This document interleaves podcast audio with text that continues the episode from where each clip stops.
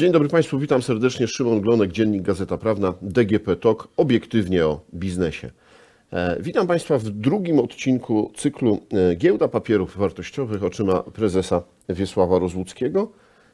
Ze mną wymieniony prezes. Dzień dobry Panie Prezesie. Dzień dobry. E, powiedzieliśmy w pierwszym odcinku o tym etapie przygotowania, o tym, jak to wyglądało, jak ta giełda powstawała na razie w Waszych głowach e, w większości.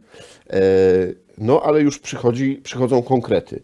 E, Pierwszym takim konkretem to jest 22 marca 1991 rok i e, Sejm uchwala ustawę Prawo o publicznym obrocie papierami wartościowymi i funduszach, o Powierniczych. funduszach powierniczych. Tak. Tak.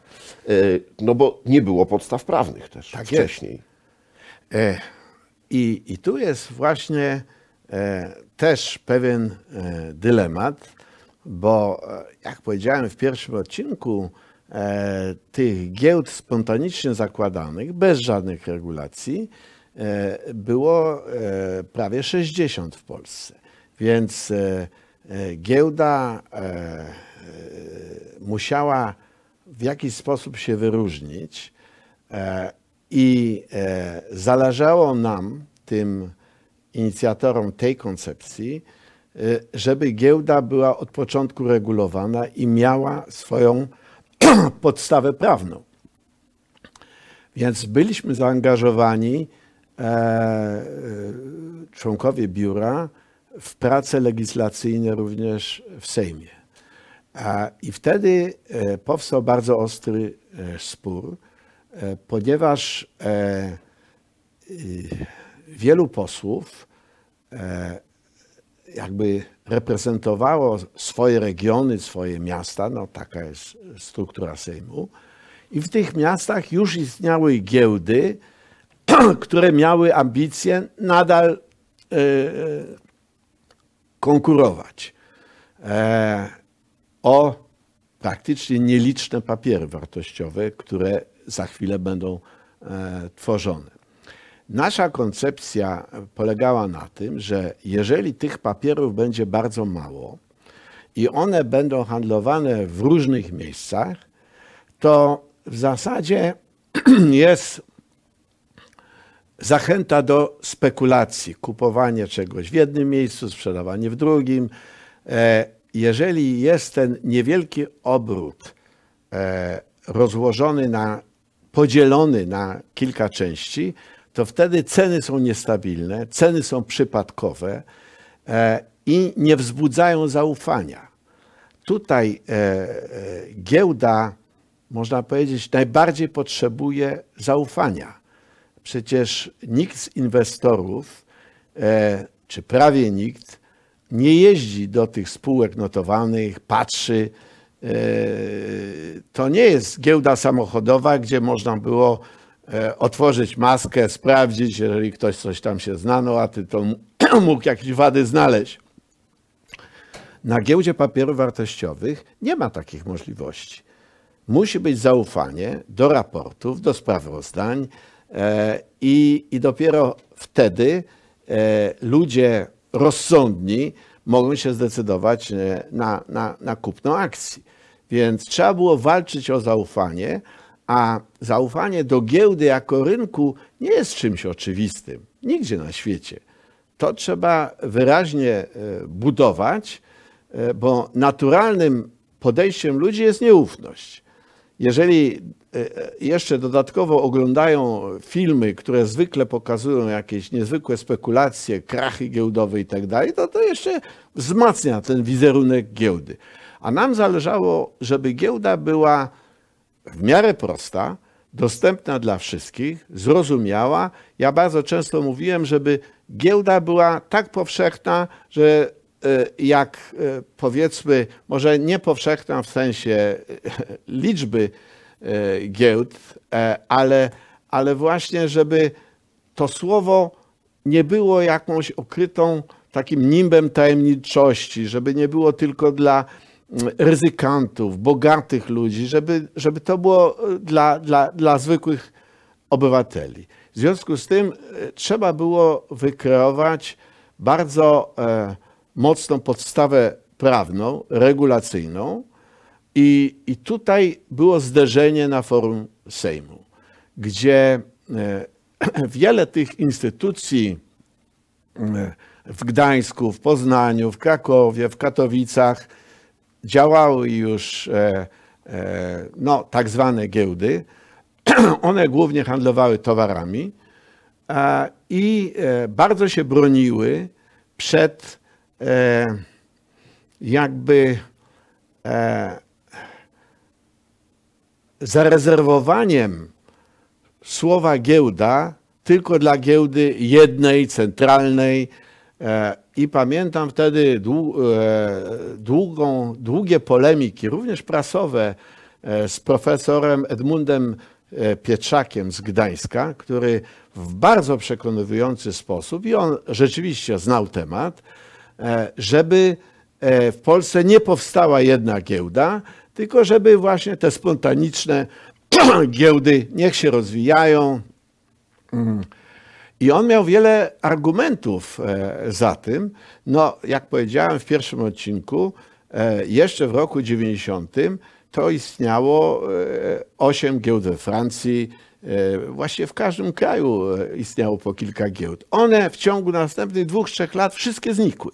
Wszystkie, bez wyjątku. To był Do, doszło do centralizacji. Doszło do centralizacji, która właściwie trwa do dzisiaj. Konsolidacja, centralizacja. Ale w tamtym momencie to jeszcze e, funkcjonowało i można było tego użyć w Sejmie, że proszę bardzo, dlaczego my mamy mieć e, jedną giełdę, na przykład w Austrii jest e, ich cztery czy pięć. E, I, i e, to była ciężka walka, którą w końcu żeśmy wygrali.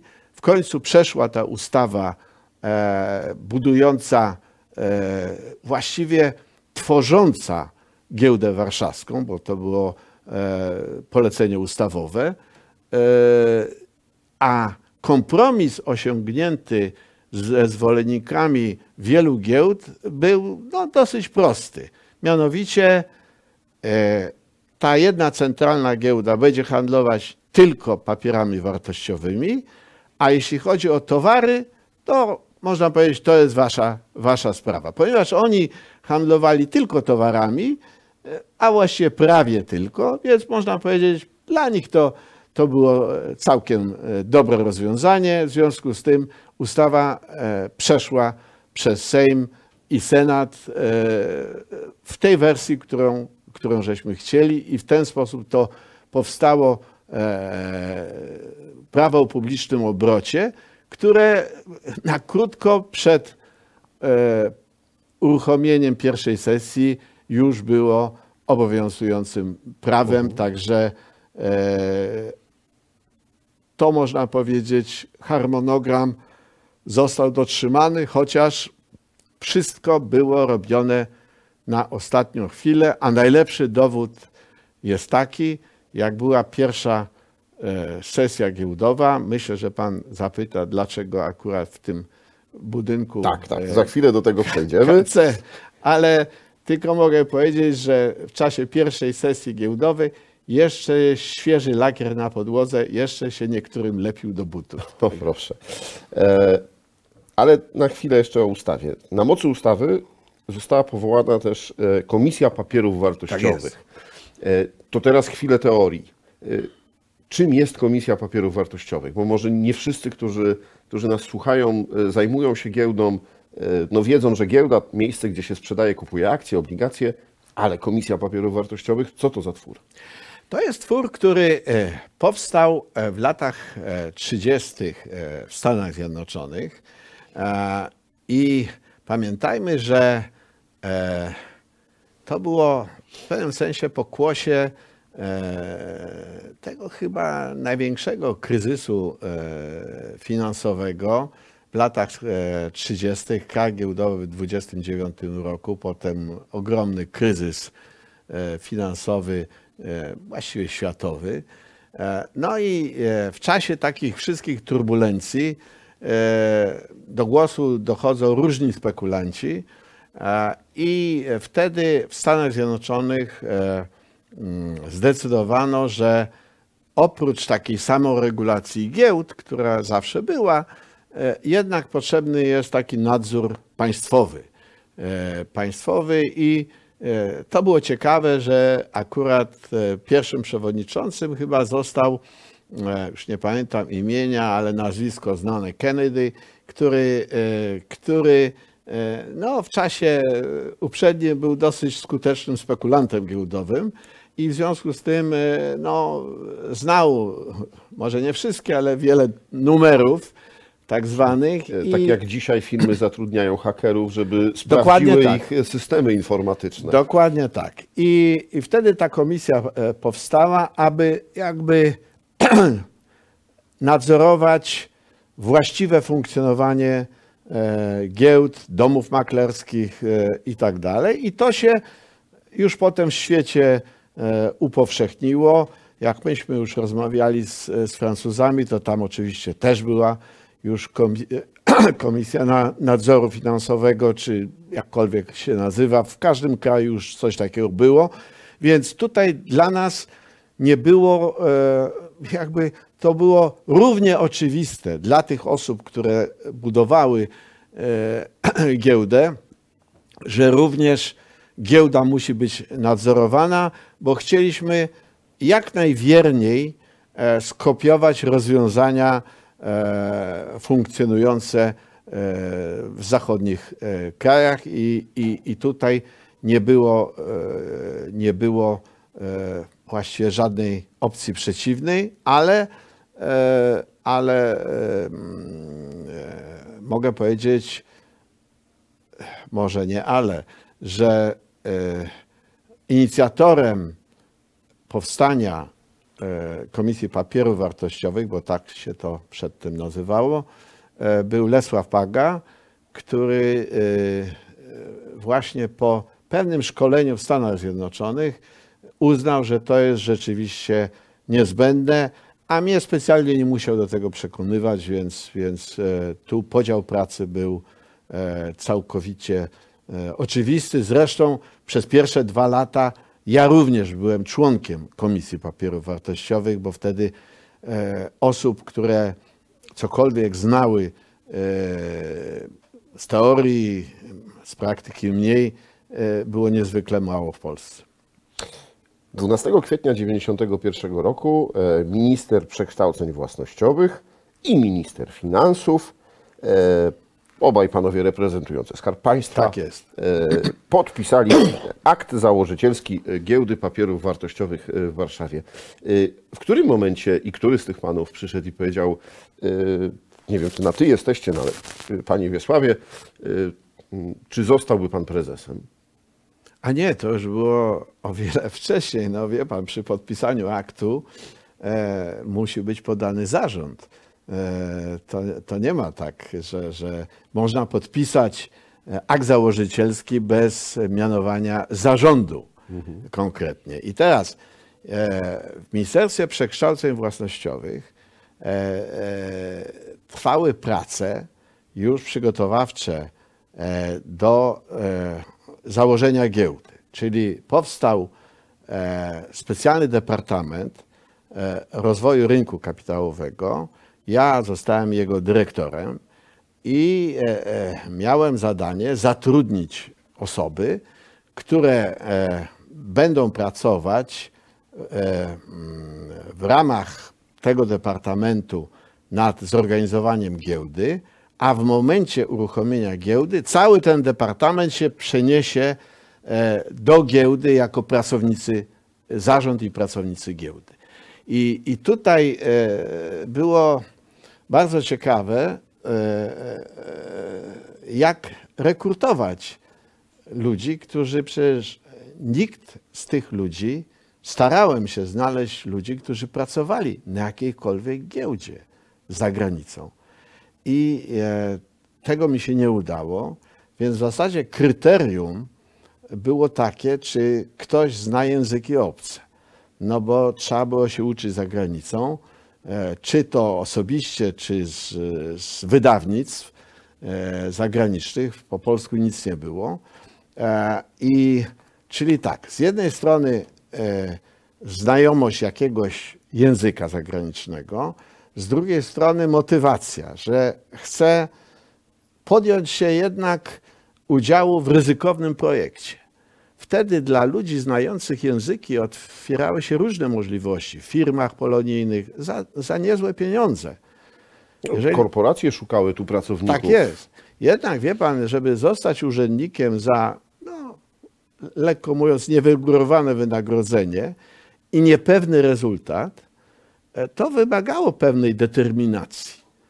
E, I, i e, mm, e, można powiedzieć, że rozmawiałem z każdym z tych kandydatów i właściwie tylko e, sprawdzałem, czy e, mają motywację, czy dla nich giełda jest czymś, co ich pociąga.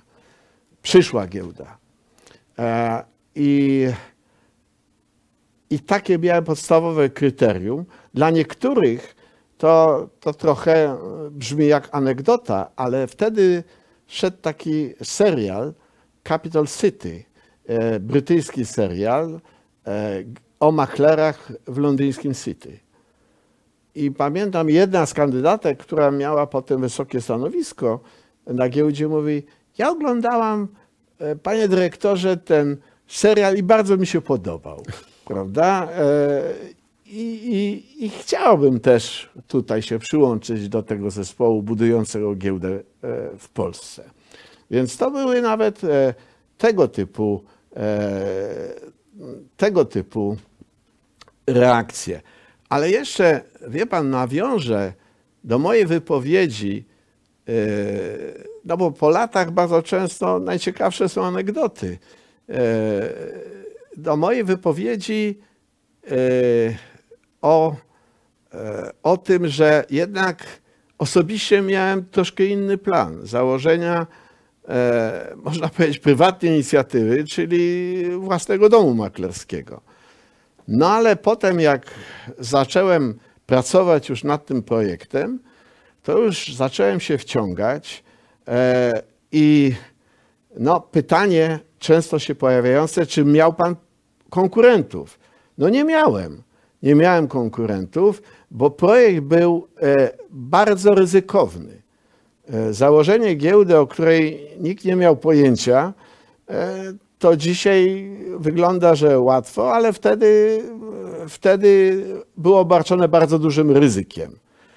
I takim testem e, jest właśnie ten serial Capital City, gdzie tłumaczka tekstu do tego serialu zadzwoniła do mnie i mówi: Proszę pana, ja mam e, tekst e, tych dialogów w tym filmie, nie wszystko rozumiem. Pan się zajmuje założeniem giełdy, niech mi pan pomoże, bo tam są terminologie e, giełdowe. Ja mówię, wie pani, nie mam czasu, bo e, ja pracuję przez kilkanaście godzin dziennie nad uruchomieniem giełdy warszawskiej. Niech pani poszuka kogoś innego. Dzwoni do mnie trzy tygodnie później i mówi, wie pan, nikogo nie znalazłam. To ja sobie wtedy myślę, cholera, to chyba już na mnie teraz wypadnie, i, i, że jestem tutaj jakby jedyny, który może ten projekt doprowadzić e, do uruchomienia i wtedy mi się, wie pan, e, przypomniała ta anegdota prawdziwa o aktorze, e, e, nie tylko aktorze Himmelsbachu, który e, mówił, że zaproponowano mu e, rolę w Hollywood, tylko trzeba się angielskiego nauczyć. I- on mówi tak, no nauczę się angielskiego, potem mi e, nie udzielą tej, e, nie dadzą mi tej roli i ja już zostanę z tym angielskim. No wie pan, to Pan tak, tak został z tą giełdą. to ja zostałem z tą giełdą, z tym, tym prezesem tej giełdy. E, e, bo potem już, jak się w to wciąga i rzeczywiście nie widać chętnych do przejęcia projektu, ja nie lubię do dzisiaj czegoś zaczynać i nie kończyć. Więc, e, e, więc wtedy już byłem pochłonięty tak tym projektem, chciałem doprowadzić e, do końca. I wtedy cały ten zespół, który pracował, potem się przeniósł na, na giełdę. Ale pytał pan o, o kto właściwie udzielił mi e, tej, tej e, rekomendacji, czy mianował mnie na to stanowisko. I tutaj muszę powiedzieć tak, że pierwszym e, ministrem przekształceń był Waldemar Kuczyński, a bodajże w grudniu czy w styczniu, e, czyli kilka miesięcy później, e, ministrem został Janusz Lewandowski, który pochodził z Trójmiasta i w Trójmieście właśnie był ten profesor Edmund Pietrzak.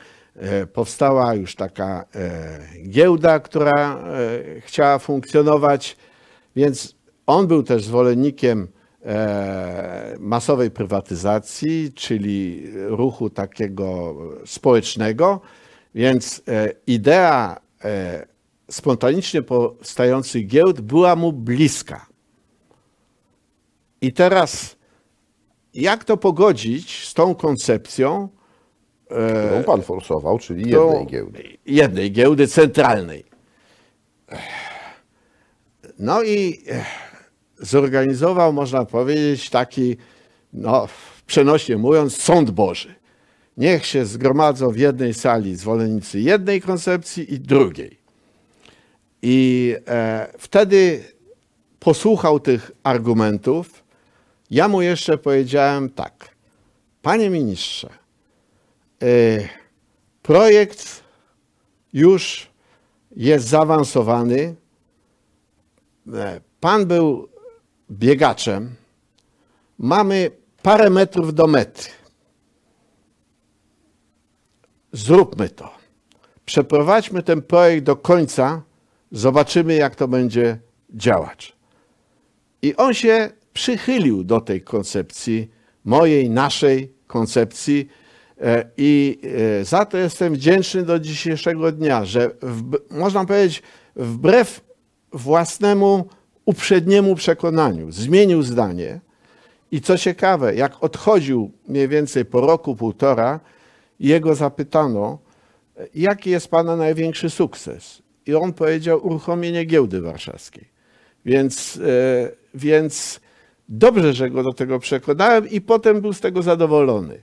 No to pokazuje, że y, przychodząc na takie spotkania warto nie tylko być merytorycznie dobrze przygotowanym, ale też znać swoich rozmówców, żeby No. użyć odpowiednich Tak, argumentów. tak, tak. No, wie pan, ja, ja biegaczem nie byłem, ale, ale, ale e, uprawiałem szermierkę przez kilkanaście lat, więc e, doszedłem do wniosku, że i to się potem przydało, bo e, e, w, w szermierce w czasie walki decydują ułamki sekund. Trzeba podejmować decyzje właściwie spontanicznie, ale w ułamku sekund.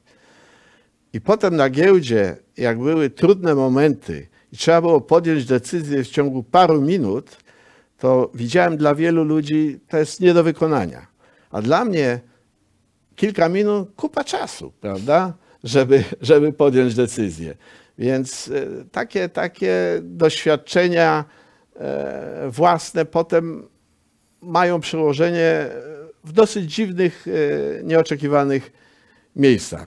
Także e, podsumowując, e, ten projekt już się toczył, był zaawansowany, to obejmował bardzo sz- szerokie e, obszary typu szkolenie maklerów, szkolenie, e, zakładanie krajowego depozytu. Już nie będę o tych wszystkich szczegółach mówił, ich naprawdę było bardzo, bardzo dużo.